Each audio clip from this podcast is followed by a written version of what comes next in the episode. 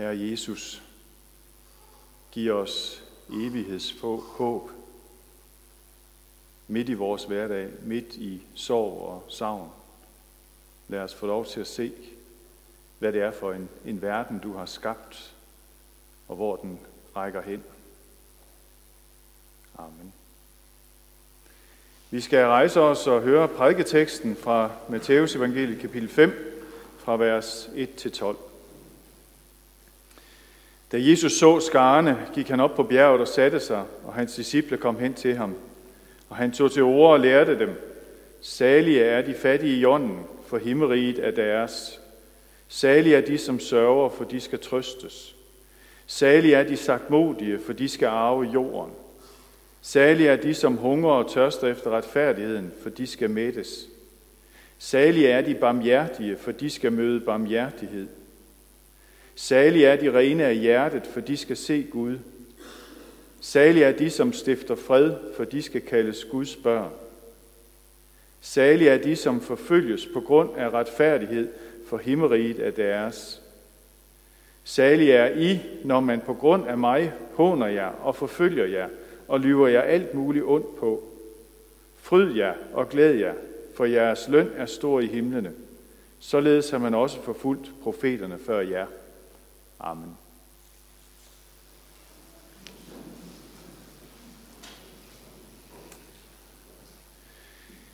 Temaet for øh, gudstjenesten i dag har jeg øh, kaldt, hvad gemmer sig bag horisonten? Øh, fordi jeg tænker, at, at gudstjenesten har, øh, prædikenteksterne, også de andre tekster, har ligesom to dimensioner. Det har noget, som er, er dennesidigt, noget, som handler om den verden, som vi lever i nu, og så har, den noget, som, så har de noget, som rækker ud over det. Øh, og... Øh, Horisont, jamen vi ved jo godt, hvad en horisont er, og så alligevel, så har det her ordet horisont jo mange betydninger. Hvis man slår op på ordnet punktum d k, hvor man kan få alle betydninger af alle ord, Bjarne, så skal vi lige have den næste, så får man faktisk mindst tre udgaver af, hvad en horisont er for noget. Det er det, det er det, som vi så før på billedet, en linje i det fjerne, hvor himmel og hav, og, eller himmel og jordoverfladen ser ud til at mødes.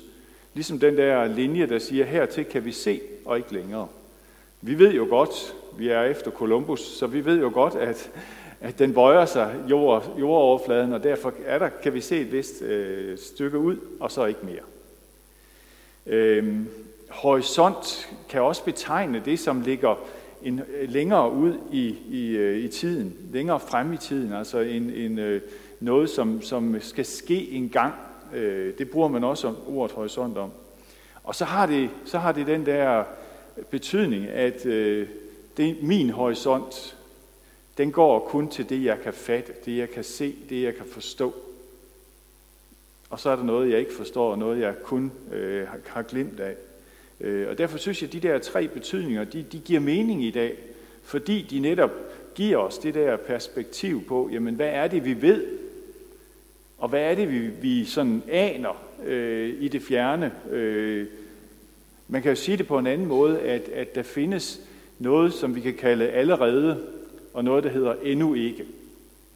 Allerede, det er det, der foregår nu, og så er der noget endnu ikke, noget, der skal komme. Og Bibelen giver os øh, hele vejen igennem de her, den her øh, vekslen mellem det, der er nu, beskrivelsen af det, der er nu, og så beskrivelsen af det, der skal komme. Jonna læste fra Esajas, din sol går ikke ned, altså det er sådan om det der, der skal komme. Din sol går ikke ned, og din måne tager ikke af, for Herren er dit evige lys, og dine sørgedage er forbi. Alle dit folk er retfærdige, og evigt skal de eje landet.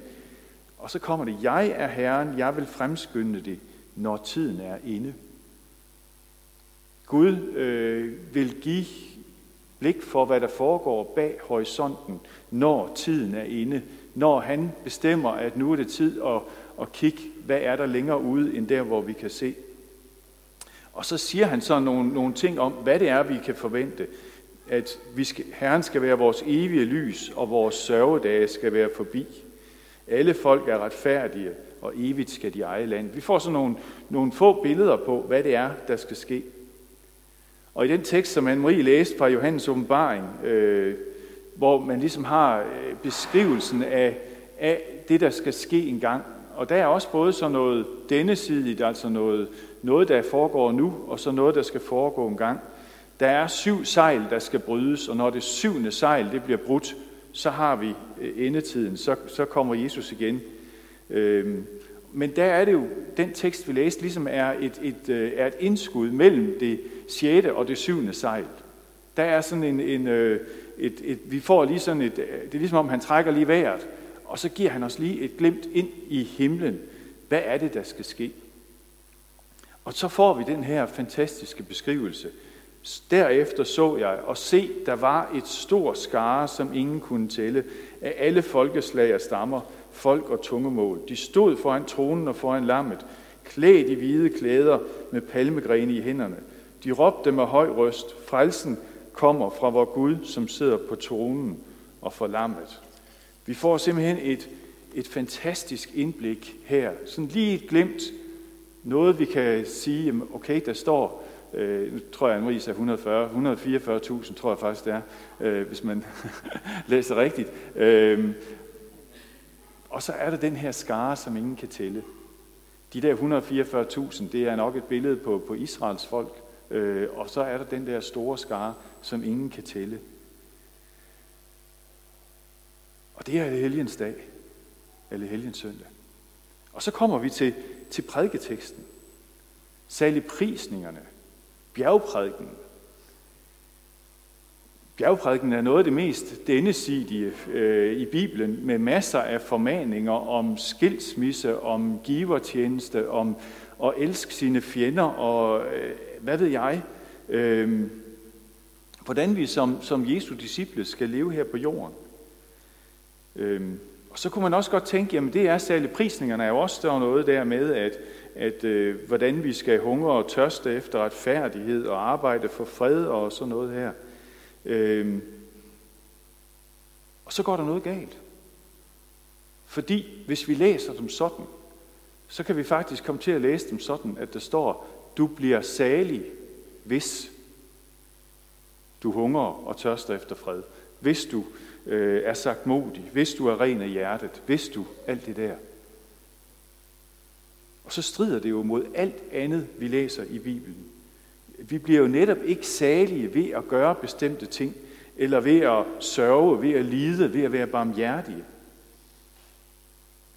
Det, jeg har opdaget ved at skulle prædike over den her tekst i forbindelse med en Allehelgens søndag, det er, at, at det Jesus han, han gør øh, som indledning til en af sine største taler, det er simpelthen, at han lige trækker perspektivet op.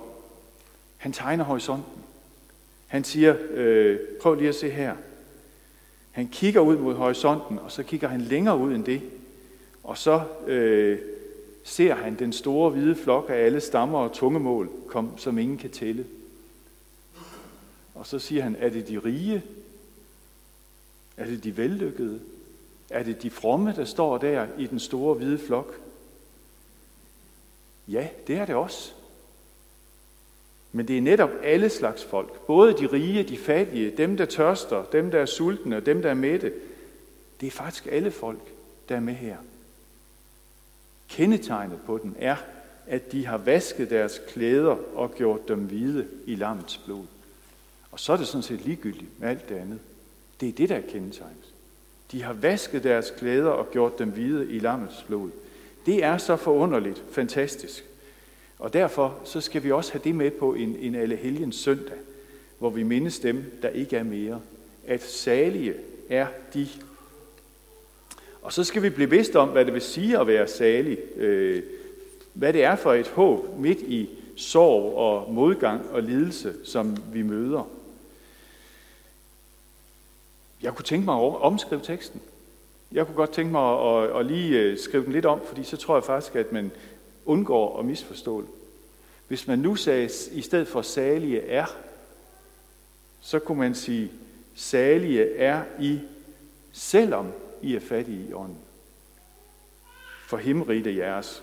Salige er I, selvom I sørger, for I skal trøstes. Salige er I, selvom I er sagtmodige, for I skal arve jorden.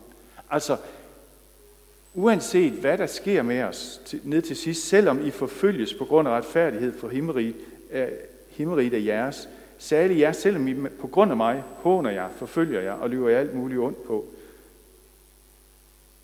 Vi får lov til at være salige her og nu i det her liv, der hvor vi kan se.